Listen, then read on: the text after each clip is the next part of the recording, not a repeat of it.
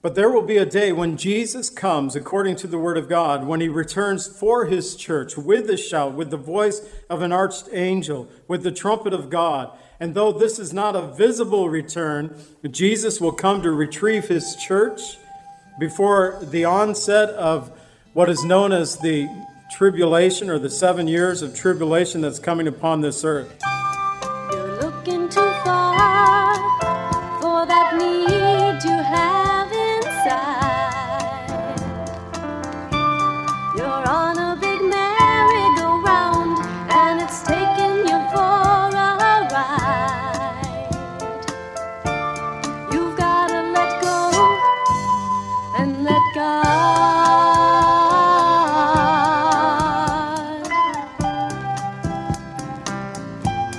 Welcome to the Cleansing Word. We invite you to stay with us as Pastor John Pennell of Calvary Chapel Lake Villa takes us through a verse by verse study from God's Word. Each Monday through Friday, we'll be airing messages to encourage you in your faith that you might grow in the knowledge of our Lord and Savior, Jesus Christ. I hope that you enjoy this broadcast, and I'll return at the close of this teaching to give you more information about our church and how you can obtain a copy of this message. Now, here's Pastor John with today's message from God's Word. do in your life. We can get rid of pain and get rid of strife. All you've gotta do is let go and let God. You can, if you like, turn to Romans chapter 13, verse 11. I am going to be all over the place for this teaching, but we are going to springboard from Romans chapter 13, verse 11, our memory verse for the month. Do this, knowing the time that it is high time to awake out of sleep, for our salvation is nearer now than when we first believed. Verse 12 The night is far spent, the day is at hand. Understanding the time that we live in today, it's a phrase that got me thinking that it might be good to rehearse some of the key events that the Bible says will take place in the last days. We're going to look at five of the events that the Bible says will take place in the last days. How do we know the time unless we understand the events that will take place? With Calvary Chapels, we have this very distinctive, and it's not solely with Calvary Chapels. Uh, many of the evangelical church have this pre tribulational, this pre-millennial view of end times prophecies. We are pre tribulational because we believe that Jesus will come and rapture his church before a coming seven years of tribulation upon this earth. We're pre-millennial because we believe that Jesus will come physically the second time to the earth, his second coming. We know it as that term before a thousand year reign will take place upon the earth. And these beliefs should cause us to not solely fix our eyes upon the things of this world, but to look to Jesus and his soon return. So, whether we call them the last days or the latter days, it speaks about the events that will take place after the end of the age of grace. We are currently in what is known biblically as the age of grace. This is a time that salvation is open to whosoever calls upon the name of the Lord shall be saved. But we learned this year in our study in Romans 11:25 that when the fullness of the Gentiles have come in, the age of grace will close, meaning that there will be a day when the last Gentile will come to faith in Jesus Christ. Only God knows that day, only God knows who that person will be, but there will be a time when the age of grace will close and will go into the last days events. It will usher in the last days, known as eschatology or the doctrine of last things. These are terms that refer to the end time events that we read about in the Bible. Eschatology referring to events that both precede and also follow the second coming of Jesus Christ. They include the regathering of Israel into the land, the rapture of the church, the seven years of tribulation, Jesus' second coming, and his millennial reign upon the earth. And I should have went on to say the Bema Seat judgment of Christ and the great white throne judgment and a new heaven and a new earth. I thought that it would be good since I've often quoted this one paragraph talking about end times events and never really get into a greater detail of it. I thought it'd be good to break down that paragraph and take those as our points for the teaching today, where Paul says, knowing the time. And so, our points in this teaching that I have, knowing the time from Romans 13 11, we're going to look at the regathering of Israel into her land, the rapture of the church, the seven years of tribulation, second coming of Christ, and a new heaven and a new earth. Father, I pray that you would be with us. And Lord, I realize that I'm attempting to give a lot of information in this message today. And Father, I just don't want it to be an information dump into our minds, our heads. But Lord, I want us to heed the words that Paul gave to first to the church there in Rome and now to all the churches since that time, knowing the time. Lord, that we would see that your return is soon to come, that our salvation is nearer now than when we first believed. So I pray, Lord, that you would bless this teaching, bless our time together this morning. Help us, Lord, to just gain a little understanding of your word, but Lord, help us to be able to apply it to our lives. We ask in the name of Jesus. Amen. So, one of the important things about last day's events is the regathering of Israel into her land. In Isaiah 66, verse 8, it says, Who has heard such a thing? Who has seen such things? Shall the earth be made to give birth in one day, or shall a nation be born at once? For as soon as Zion was in labor, she gave birth to her children. Israel, being birthed into a nation in a single day, it actually took place three times in history. The first time it took place was when Israel came out of Egypt. 430 years earlier, they had went into Egypt as friends because, well, Joseph was there, second in command, and they went in that their families could be provided for. They came in as guests of Egypt. They were given actually some of the best land within Egypt, but eventually they became slaves within Egypt.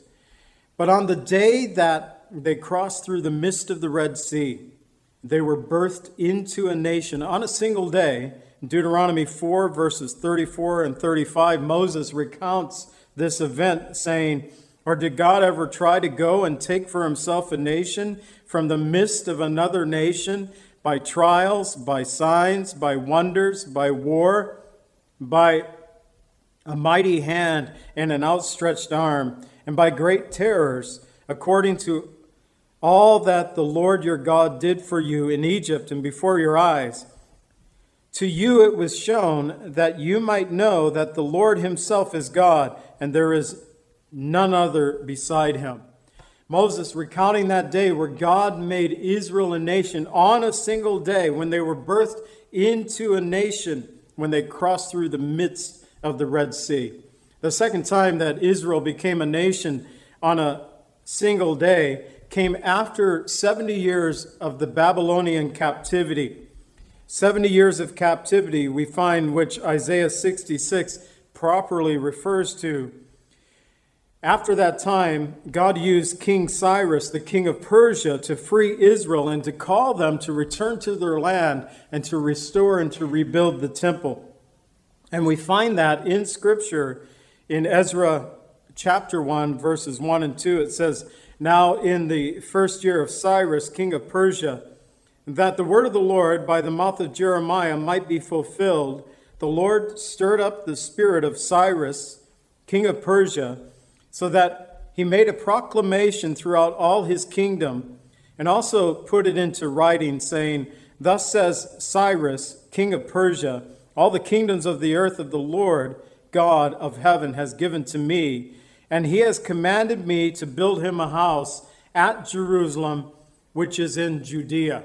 uh, this letter, this decree that came from Cyrus, would go on to say, if we would go over to Ezra uh, chapter 1, it would go on to say that the Jews who desired to return could go and return to the land to rebuild the temple. Those who desired to stay where they were at, wherever they had been scattered, if they wanted to give offerings to help in the rebuilding of the temple, they were free to do that. But in a single day, Israel was birthed into a nation for the second time. The third time that this took place is an amazing event because it took place nearly 2,000 years or just over 1,900 years after they had been dispersed by the Romans and no longer considered a nation. But on May 14th, in 1948, the Jewish People's Council met in Tel Aviv Museum and publicly declared the establishment of the State of Israel. On the very next day, May 15th, the armies of Egypt, Syria, Iraq, Transjordan, and Lebanon swept into the newly birthed nation of Israel from all fronts. It would seem that the nation would not be able to stand, but the battle hardened men and women of Israel were able to defend their newly founded nation. And on January 7th, 1949, they called for a truce. And Israel has remained in the land for now over 71 years. And although we do not support everything that the Israeli government does, just like in our own government, I don't support everything that takes place. We know biblically that God still has a plan for the nation of Israel, for his chosen people. In Romans 11:25, Paul said, "For I do not desire, brethren, that you should be ignorant of this mystery, lest you should be wise in your own opinion, that blindness in part has happened to Israel until the fullness of the Gentiles has come in. One day, the last Gentile will come to faith in Jesus Christ. When this happens, God will then turn his attention fully toward the nation of Israel and the Jewish people that they might be saved. And so when we talk about eschatology and end time events of Israel being regathered into her land, it is a significant last day fulfillment of biblical prophecy. Secondly, we learn of the rapture of the church. This is an event that has not happened, that will take place at some point in the future. And we get this in a few different places, but one of the main teachings comes from 1 Thessalonians 4 15 through 18, where it says, For this we say to you by the word of the Lord, that we who are alive and remain until the coming of the Lord will by no means precede those who are asleep. For the Lord himself will descend from heaven with a shout, with the voice of an archangel, with the trumpet of God, and the dead in Christ will rise first. Then we who are alive and remain shall be caught up together with them in the clouds to meet the Lord in the air, and thus we will always be with the Lord. Therefore, comfort one another with these words. And Paul cl- closes that out in verse 18, saying, Comfort one another. This is to be a comfort to us, not something that's frightening. But it was written not as Paul's opinion, but by the revelation of Jesus Christ. First, that those who had died in the Lord are not waiting in a soul sleep until Jesus comes again, but actually have been uh, come into the presence of the Lord Himself. Believers are brought into the presence of the Lord the moment that they leave this physical life. According to Scripture in 2 Corinthians 5 8, it tells us, We are confident, yes, well pleased rather to be absent from the body is to be present with the Lord. And but there will be a day when Jesus comes, according to the Word of God, when He returns for His church with a shout, with the voice of an archangel, with the trumpet of God. And though this is not a visible return, Jesus will come to retrieve His church before the onset of what is known as the tribulation or the seven years of tribulation that's coming upon this earth. 1 Thessalonians 1:10 says, "Even Jesus who delivers us from the wrath to come. Now, there are some in the church, and I'll talk about this in a moment, that view that the Lord will not come for his church prior to the tribulation. They believe that the church itself will go through tribulation. But the Bible tells us that we have not been appointed to endure God's wrath, as I just read from 1 Thessalonians 1:10, that it's Jesus who delivers us from the wrath to come. This does not mean, as believers in Jesus Christ, we do not go through turbulent seasons in our lives. Yet Paul used the Greek word here, harpazo, that is actually translated in our text in 1 Thessalonians 4, verse 17, where he says that we will be caught up. That's the Greek word harpazo. It means to be snatched away or to be taken away by force. And it was in the Latin Vulgate that they translated harpazo to raptus, from which we get the word rapture. When you talk to people, sometimes they may mention that, you know, the word rapture never appears in the Bible. You're correct. It's harpazo that appears in the Bible that has been translated to what we know as the word rapture today. And Paul teaches that the rapture will take place in a moment and a twinkling of an eye. When Jesus comes for his church, the believers who are still alive will be changed from corruption to incorruption, from mortality to immortality. He says so in 1 Corinthians 15, verses 50 through 53. Now, this I say, brethren, that flesh and blood cannot inherit the kingdom of God, nor does corruption inherit incorruption. Behold, I tell you a mystery. We shall not all sleep, but we shall be changed in a moment and in a twinkling of an eye at the last trumpet. For the trumpet will sound, and the dead in Christ will be raised incorruptible, and we shall be changed. For this corruptible must put on incorruption, and this mortal must put on immortality. It's kind of like a beam me up Scotty moment here. We won't be the one saying that to the Lord, He'll just do it. He'll, he'll take us out of here, take the church out of this world before God's wrath comes upon the world. Right now, the church is separated in at least three different ways. Here on this earth, the churches meeting in different locations all around the world. There are those who have already died. They put off the uh, mortal body, they put off this body of flesh, and they're now in the presence of Jesus. But one day, the Lord will catch up, He'll snatch up harpazo.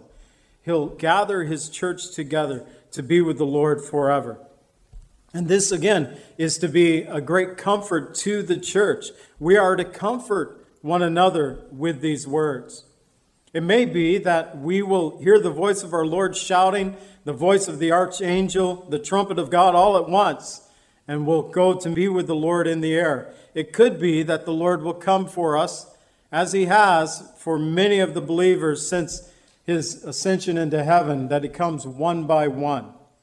But no matter, the Lord will come and he will gather his church together. So the coming rapture of the church, it is a significant last days prophecy. Here's an opinion that I have, and perhaps today with internet and the capability that we have, that when the church exit this planet, there are going to be enough within the church buildings, enough who have heard the teaching of the word of the Lord, that they know the events of the last days, although they never have surrendered their life to our Lord and Savior Jesus Christ. There'll be a number alive on this earth at that time that will understand exactly what had taken place. But I don't want you to learn it that way. I want you to come to faith in Jesus Christ in order that when the Lord calls for his church, we'll be with him and we don't have to go through the tribulation.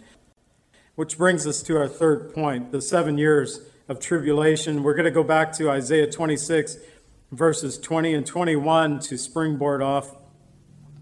where it says, Isaiah 26, verse 20, Come, my people, enter your chambers and shut your doors behind you. Hide yourself, as it were, for a little moment until the indignation is past. Verse 21 For behold, the Lord comes out of his place to punish the inhabitants of the earth for their iniquity. The earth will also disclose her blood and will no more cover her slain. Well, until the wrath of God is poured out upon his enemies, Isaiah counsels the faithful bride to hide herself. This is perhaps a reference to the rapture of the church found in the Old Testament, and the church being caught up into the heavens while God's indignation and wrath is being poured out upon the earth for a period of seven years, what we know of as the seven years of tribulation. It is only after the church is taken away that God will once again focus his attention on the nation of Israel and that's why it's so important that the nation of Israel is in the land today, that God focuses his attention upon the redemption of his chosen people. While there are those within the church who do not believe in a coming tribulation, most believers fall into one of three categories. There are those who are post trib, are those who believe that the rapture will take place at the end of the tribulation, mid trib, believe that it takes place in the middle of the tribulation, pre trib, like Calvary Chapels, get that right, before the tribulation. Post tribulational view of the rapture of the church teaches that the church will be raptured moments preceding the second coming of Jesus Christ. There are some difficulties with this. First, they connect the seven trumpet judgments of Revelation to the trumpet of God that's found in 1 Thessalonians 4:16. But these are not one size fits all trumpet blasts. They each have their own distinct purpose. Second, we find the second coming. At the second coming, Jesus comes with his church, not for his church. In Colossians 3 4, it says, When Christ, who is our life, appears, then you also will appear with him in glory. So at the second coming, Jesus comes with his church, not for his church. Therefore, we will already be with him since the church has already been caught up into his glory. And finally, scripture teaches that God keeps his children from wrath. And one of the reasons I believe that we do not go through the seven years of tribulation. I've already read one of these verses, but again, we find in another place in 1 Thessalonians 5 9, for God did not appoint us to wrath but to obtain salvation through the Lord Jesus Christ. We have not been appointed to wrath. Now, the mid tribulational view of the rapture has believers going through the first three and a half years of the seven years of tribulation. There is a coming Antichrist who will come and set up peace for seven years. In the first three and a half years, things will not be so bad here on this earth.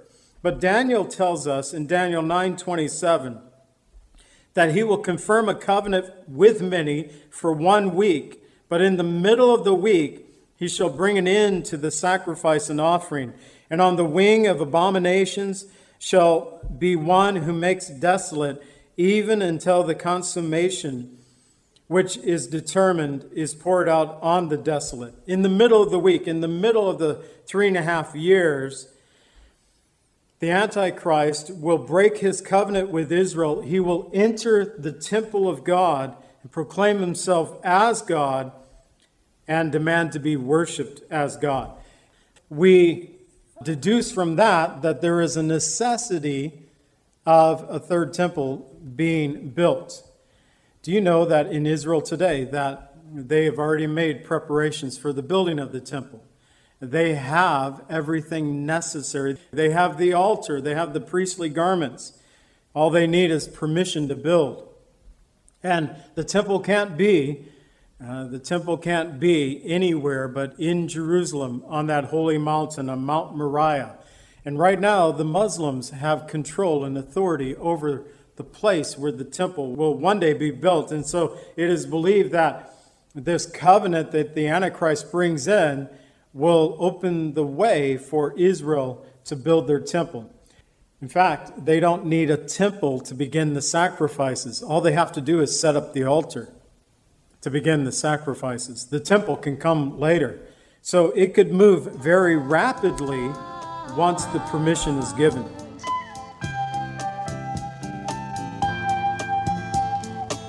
Calvary Chapel is a fellowship of believers in the Lordship of Jesus Christ. Our greatest desire is to know Christ and to be conformed into his image by the power of his Holy Spirit. If you would like more information about Calvary Chapel, or if you would like a copy of today's message, please contact us at 847 265 0646. That's 847 265 0646. Thank you so much for joining us today, and may the Lord richly bless you as you worship Him today.